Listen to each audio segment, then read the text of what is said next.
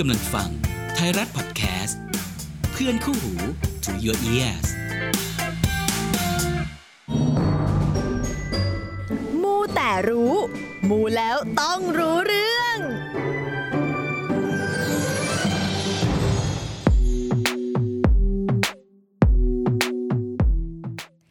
ัสดีค่ะคุณผู้ฟังทุกท่านนะคะกลับมาพบกับใบตองรัชตะวันกันอีกครั้งในรายการมูแต่รู้มูแล้วต้องรู้เรื่องค่ะเย้ กลับมาเจอกันในปีใหม่แบบนี้นะคะนั่งประจำการที่นี่เหมือนเดิมแล้วก็มีชายหนุ่มหน้าตีคนดีคนเดิม พี่รันประกบข้างอยู่นี่ค่ะสวัสดีครับสวัสดีคุณน้องใบตองสวัสดีปีใหม่ด้วยนะคะพี่รันสวัสดีปีใหม่เช่นกันค่ะสวัสดีวันเด็กล่วงหน้าด้วยนะคะโอ้ยแต่นี้ในฐานะที่เราเพิ่งจะเลยวัยเด็กมาได้20ปีพี่อาจจะประมาณ15ปีมีการเกทับบับแหลกกันจริงๆแล้วก็ใกล้ๆกันนะคะ คือจริงๆกลับมาประจำการแบบนี้สำหรับใน EP นี้เนี่ยใบตองก็คิดว่าสายมูทุกๆคนเนี่ยควรจะต้องรู้เรื่องกันสักนิดหนึ่งโดยเฉพาะเรื่องของการบูชาหรือว่าไหว้เทพเจ้าจริงๆกระแสของเทพเนี่ยมาแรงมากจริงๆนะพี่รันไม่ว่าจะเป็นฝั่งจีนฝั่งไทยหรือว่าฝั่งฮินดูฝั่งแขกเนี่ยค่ะใช่แล้วเคยเห็นในปีที่ผ่านๆมาที่ฮอตฮิตมากๆคือแบบเอาไปตั้งเป็นวอลเปเปอร์โทรศัพท์มือถืออย่าว่านี่พี่ตั้งอยู่เลยเนี่ยไม่ใช่แค่พี่รันจ๊ะหนูด้วยค่ะโอเคใบตองก็เป็นอีกหนึ่งคนที่เปลี่ยนตามซีซั่นเลยโอเคจะบอกว่าเปลี่ยนทุกไตรมาสก็จะกระไรอยู่แต่จริงไหมจริงจริงเอ้าโตตายจริงจริงคือเหมือนอยากจะเปลี่ยนแบบช่วงนี้เราอยากต้องการที่พึ่งเรื่องอะไรเราก็เปลี่ยนไปอะไรแบบนี้ใช่ไหมคะวันนี้ก็เลยถือโอกาสต้อนรับเทศกาลวันเด็กที่จะถึงในวันเสาร์นี้นะคะก็อยากจะให้หลายๆคนทำความรู้จักกับเทพเจ้าที่เป็นเทพเจ้าเด็กดูบ้างหลายๆคนงงเอ๊ะเทพเจ้ามีเทพเจ้าเด็กด้วยเหรอเขาบอกว่าเป็นเทพเจ้าเด็กที่รับรองเลยว่าบูชาแล้วปังแน่นอนวิคุณวิก็มาด้วยวิมาแน่จิ๋วแต่แจ๋วไหว้แล้วปังไหว้แล้วเฮงจ้ะพี่รันรู้จักเทพเจ้าเด็กบ้างไหมคะเอาที่แบบพอรู้จักประมาณนึงนะก็พวกลูกกรอกหรือกุมารทองอะไรอย่างงี้เปล่าอันนั้นไม่ใช่เทพเจ้าแล้วล่ะค่ะไม่ใช่ค่ะจริงๆที่จะเล่าให้ฟังเนี่ยเป็นเรื่องราวตำนานแล้วก็ความเชื่อของเทพเจ้าที่เป็นเด็กจริงๆและวันนี้ที่นำมาเล่าสู่กันฟังอ่ะมี2องค์ด้วยกันก็คือองค์เทพนาจาคุ้นใช่ไหมคะรู้จักเลยจ้ะส่วนอีกองค์ก็คือองค์พระขันธกุมารโอเคเป็นเทพเด็กทั้งสององค์นะคะหลายๆคนน่าจะคุ้นเคยกับชื่อของเทพเด็กสององค์นี้กันอยู่บ้างพอสมควรแต่อาจจะไม่ได้ทราบถึงเรื่องราวรวมถึงเคล็ดลับในการจะไหว้ขอพรจากองค์ท่านยังไงและเพื่อไม่เป็นการเสียเวลานับจากนี้เป็นต้นไปเราจะเข้าเนื้อหากันเลยพร้อมไหมคะพร้อมจ้ะคุณผู้ฟังพร้อมไหมคะพร้อมจ้ะถ้าพร้อมแล้วเราจะไปมูกันให้รู้มูแล้วต้องรู้เรื่องไปกันเลยค่ะ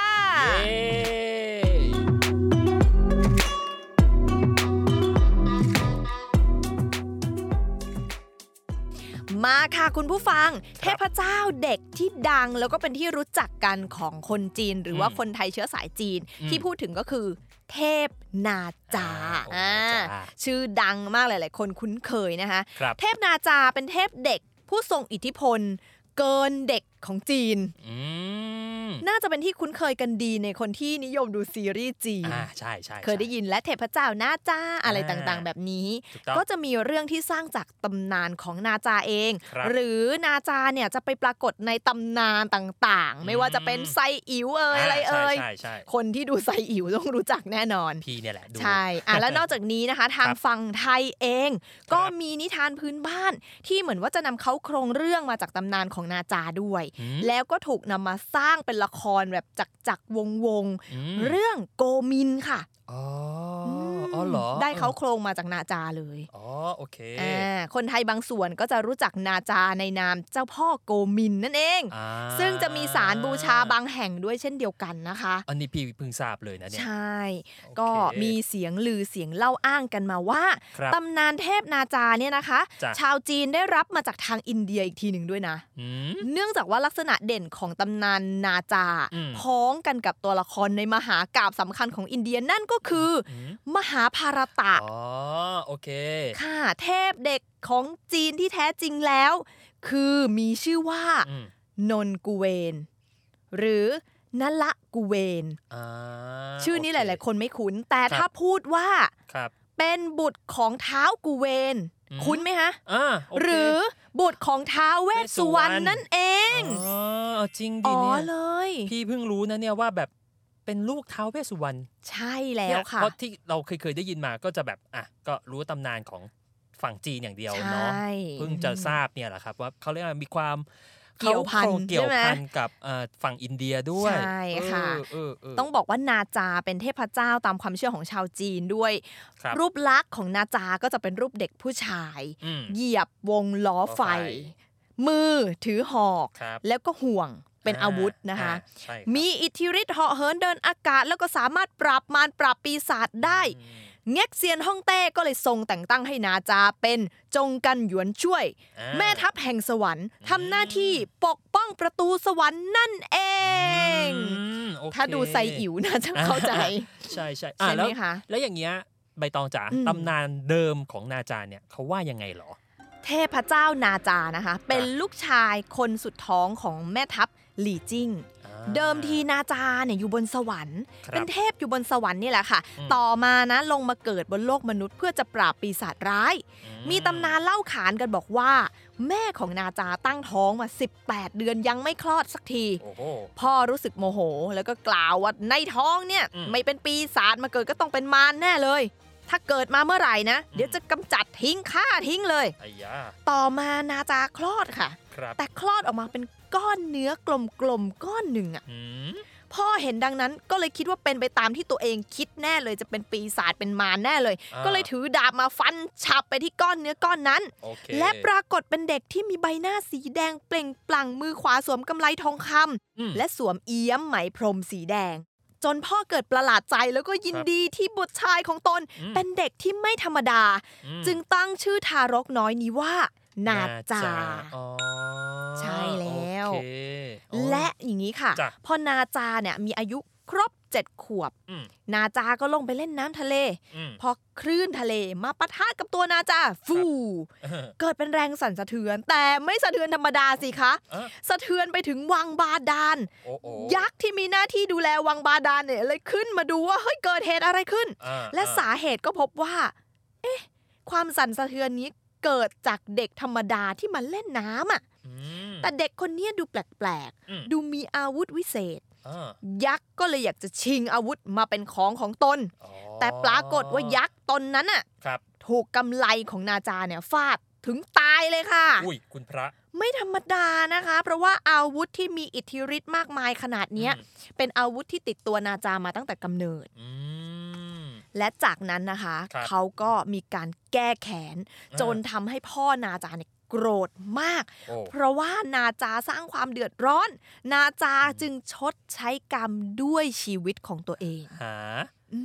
ชดใช้ด้วยชีวิตเลยเหรอใช่เดี๋ยวนะก็คือแบบเหมือนลักษณะแบบฆ่าตัวตายเลยเหรอหรืออะไรยังไงเอาจริงๆค่อนข้างจะหดหู่นิดนึงนะคุณผู้ฟังนาจาเฉือนเนื้อตัวเองคืนให้กับแม่ถอดกระดูกคืนให้กับพ่อตัดขาดพ่อลูกและหลังจากนั้นก็ฆ่าตัวตายค่ะโอ้ชีวิตเหมือนเป็นการคืนเลือดเนื้อของตัวเองอ่ะให้กับพ่อกับแม่ไปเลยโอ้โหตายแล้วอย่างนี้มีความสงสัยอ่ะแล้วอย่างเงี้ยตัวพ่อของนาจาเนี่ยเขาจะทำยังไงต่อทีเนี้ยคือชาวเมืองที่นั่นนะคะก็ซาบซึ้งในคุณธรรมของนาจาอยู่แล้วก็มีการตั้งศาลนาจาพากันมากราบไหว้บูชาใครที่ไปบนบานอะไรไว้ก็ได้ดั่งใจก็มาแก้บนทำให้พ่อนาจาเนี่ยโกรธเข้าไปอีกเพราะว่ามองว่าการตั้งศาลเจ้าที่เป็นศาลที่เด็กตายไปอ่ะเป็นเรื่องเหลวไหลพ่อก็เลยสั่งให้รื้อศาลทิ้งไปเลยและสุดท้ายดวงวิญญาณเร่ร่อนนะคะก็มีคนมาช่วยเอาไว้เหมือนมีคนมาช่วยชุบชีวิตนาจาขึ้นมาอีกครั้งหนึ่งเลยซึ่งคราวนี้มาพร้อมกับวิชาอาคมค่ะทั้งวงล้อลมไฟปืนปลายไฟโอ้โหมาแบบเต็มคาราเบลค่ะโอเคมาจัดเต็มเลยทีเดียวชุดใหญ่ไฟกระพริบเลยสุดท้ายแรงแค้นกลับมาทำงานอีกครั้งไปแก้แค้นที่ทำลายศาลทิ้งฝ่ายพ่อที่ทำร้ายลูก สู้ไม่ได้ค่ะก็ไปขอความช่วยเหลือจากพระพุทธองค์ในชมพูทวีปพระพุทธองค์ท่านก็บอกว่าให้อโหสิกรรม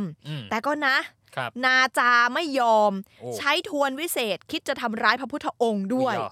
พระพุทธองค์จึงเนรมิตเจดีย์มาครอบนาจาเอาไว้เจดีย์นี้นะคะเพียงนำมือตีเบาๆจะเกิดไฟลุกข้างในขึ้นเลยและทำให้นาจาทนความร้อนไม่ได้ร้องขอให้พระพุทธองค์ปลดปล่อยเขาออกไปนาจาก็เลยรับปากว่าจะคำนับเจดีย์ซึ่งเป็นตัวแทนของพระพุทธเจ้าเสมอเหมือนเป็นพ่อค่ะพระพุทธองค์ก็เลยปล่อยนาจาออกมาและมอบเจดีย์วิเศษนี้ให้พ่อผู้ให้กำเนิดเนี่ยถือเอาไว้แล้วความมีอิทธิฤทธิ์แรงอะนะคะปัจจุบันนาจาเป็นหนึ่งในเทพเจ้าของจีนที่ชาวจีนรวมทั้งชาวไทยเชื้อสายจีนเองให้การเคารพนับถือแล้วก็มีศาลหลายแห่งปรากฏอยู่ตามสถานที่ต่างๆด้วยอย่างเช่นศาลเจ้านาจาอยู่ที่อำเภอเมืองจังหวัดชลบุรีโด่งดังเหมือนกันเหมือนพี่เคยผ่านๆอยู่ใช่ค่ะจะถือว่าเป็นตำนานมหากาพย์อยู่เลยเนาะมหากาพย์ยิ่งใหญ่แม่เหมือนเราเคยได้ยินแค่ผ่านๆเนาะแต่ว่านี่คือเรื่องราวประวัติความเป็นมาตำนานที่เล่าขานสืบทอดกันมาแล้วพี่ลันบางคนที่เขาบอกว่าไปไหว้แล้วสมหวังขอพรเขาจะทำกันยังไงอยากรู้ไหมเนี่ยอยากรู้พอดีเลยเนี่ยจะถามใบตองพอดีเลยว่าถ้าอยากจะบูชาองค์เทพนาจาเนี่ยต้องทำยังไงบ้างเอ่ยงั้นตั้งใจฟังนะคุณผู้ฟังทุกท่านคะรวมถึงพี่ลันนะคะถ้าเกิดว่าเราอยากจะไปไหว้เทพนาจานะคะจะต้องมีการตั้งโต๊ะบูชาที่ปูด้วยผ้าสีแดงแล้วมีกระถางธูปหัวสิงห์1ใบค่ะโอเคเชิงเทียน1คู่ครับธูป3ดอกและอาหารที่ใช้ในการไหว้การถวายก็จะมีประกอบไปด้วยน้ำชา3ถ้วยดอกดาวเรือง2กำกล้วยหอม1หวีส้ม3ผลและองุ่นแดงอีก1พวงแต่ก็มีอาหารที่ห้ามนำมาถวายเด็ดขาดด้วยนะคะก็คือกล้วยน้ำว้าหรือขนมที่มีส่วนผสมไข่นมไขมันสัตว์น้ำชาที่มีส่วนผสมของน้ำผึ้งมันจะคล้ายๆกับว่าท่านทานเจค่ะโอเคเนี่ยกำลังจะบอกเลยเหมือนคล้ายๆท่านทานเจใช่ก็คือจะไม่มีส่วนผสมของสัตว์เนื้อสัตว์แล้วก็นมไขมันสัตว์อะไรต่างๆเลยครับผมรู้แบบนี้แล้วจัดไหมคะจัดสิจัดนะคะไหว้ไปเลยนะคะใครที่มีความเชื่อความศรัทธาเกี่ยวกับองค์เทพนาจานะก็มันไหว้มันขอพรให้เทพนาจาช่วยขับไล่สิ่งชั่วร้ายประทานพรให้ผู้ที่บูชาได้พบความสุขความสงบแล้วก็พบหนทางที่มีแต่ความสำเร็จรุ่งเรืองในชีวิตช่วยให้ศัตรูที่คิดร้ายเนี่ยแพ้ภัยตนเองไปสาธุมงเดี๋ยวเรามีซาวให้ไหมหรือว่าให้หนูทำเองแล้วแต่แหมมาชุดใหญ่ไฟกระพริบพอดีเลยนะเนี่ยใช่ค่ะจัดเต็มค่ะโอเคงั้นเมื่อกี้พูดถึงเทพนาจาไปแล้วแล้วก็เมื่อกี้ที่ใบตองเกริ่นมาตั้งแต่ตอนต้นแล้วจะมีอีกหนึ่งองค์ไหนใบตองจัดมาอีกสักหนึ่งองค์สิหนึ่งองค์เนี่ยเป็นแนวแบบเทพฮินดูว่างนะคะจัดไปเลยนะคะคราวนี้ก็เป็นเทพตัวน้อยเหมือนกันแต่โอ้โหไม่แพ้เทพนาจาเพราะว่าพลังมหาศาลเหลือเกินนั่นก็คือพระขันธกุมารหลายๆคนคุ้นชื่อแต่ไม่ทราบที่มาที่ไปของพระขันธกุมารเท่าไหร่พระขันธกุมารเป็นโอรสของพระศิวะค่ะและเกิดขึ้นโดยไม่ต้องมีแม่หลายๆคนบอกเอ๊ะลูกของพระศิวะไม่ใช่พระพิฆเนศหรอจริงๆแล้วก็คือมีพระขันธกุมารด้วยที่เป็นบุตรอีก1คนของพระศิวะเกิดขึ้นโดยไม่ต้องมีแม่คือตามตำนานที่ไปค้นสืบเจอมาเนี่ยนะคะจะสรุปแบบย่อๆให้ประมาณนี้ว่าครั้งที่พระศิวะทรงขว้างน้ำเชื้อของท่านลงไปในไฟแล้วพระคงคาเทวีก็รับเอาไว้ก็นำไปเลี้ยงค่ะเลี้ยงจนเป็นลูกเลยค่ะ okay. ต่อมานางกฤติกาทั้ง6หรือว่าเทวีประจำดาวลูกไก่นะคะนำเอาพระขันธกุมารเนี่ยไปเลี้ยงต่อและพระขันธกุมารก็เลยพลอยมีทั้งหมด6เสียรตามจำนวนนางกฤติกาเทวีประจำดาวลูกไก่ทั้ง6นี่แหละค่ะนี่แหละก็เลยกลายเป็นที่มาไปด้วยว่าทำไมพระขันธกุมารถึงมีทั้งหมด6เสียรOkay. แต่บางคัมภีร์เขาก็กล่าวเอาไว้ว่า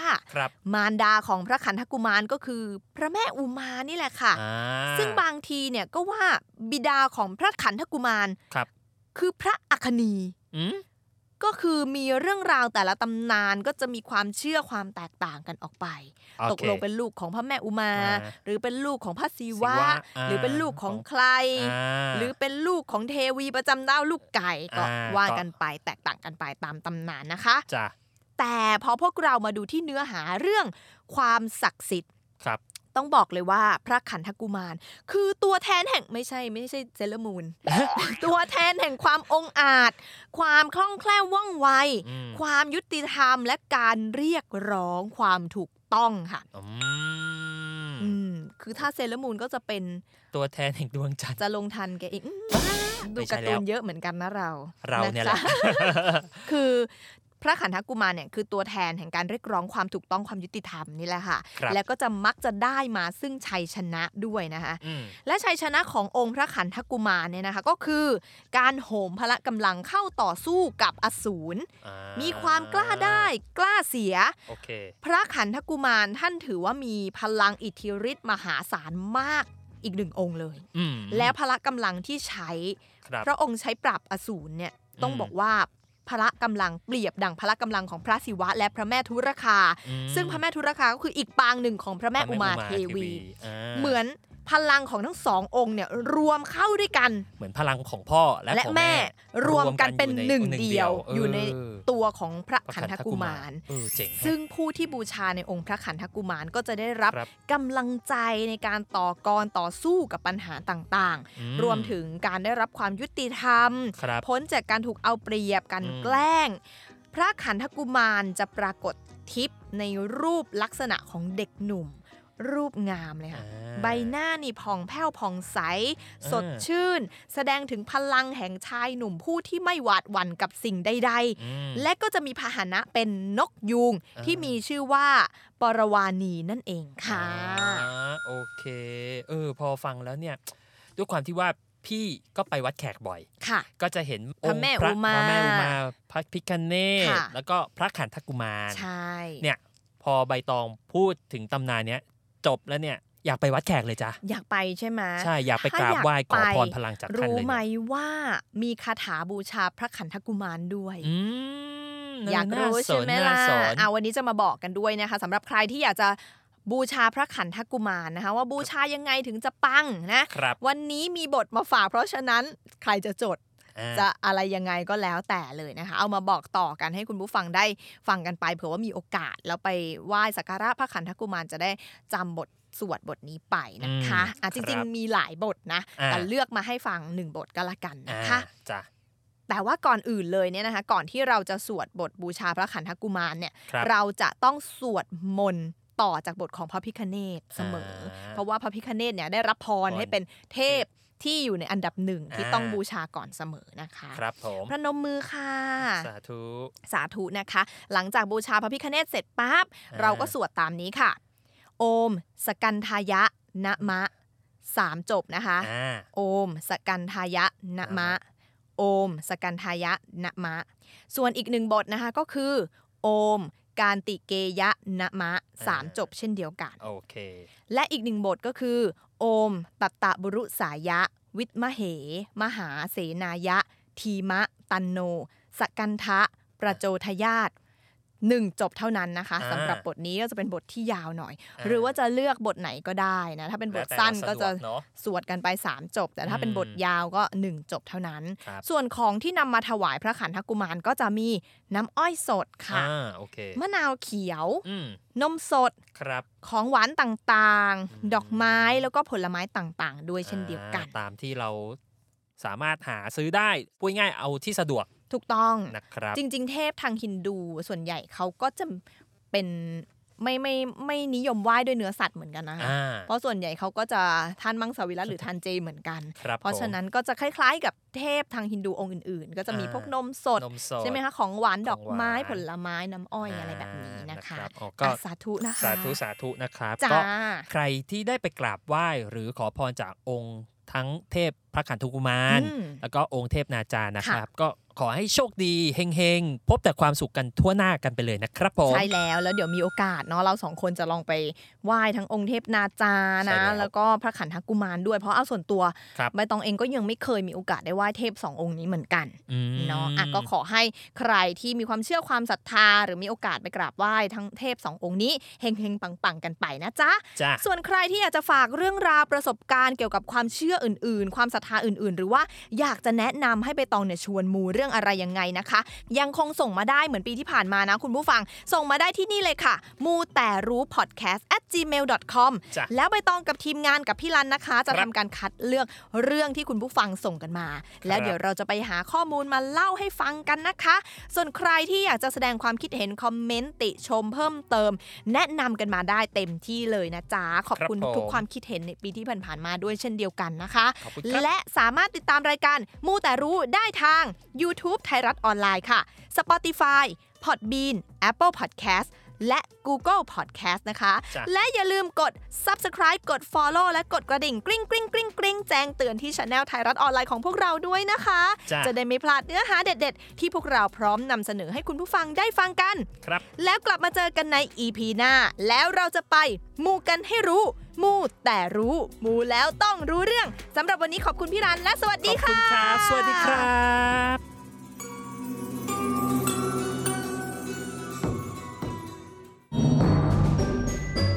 ับมูแต่รู้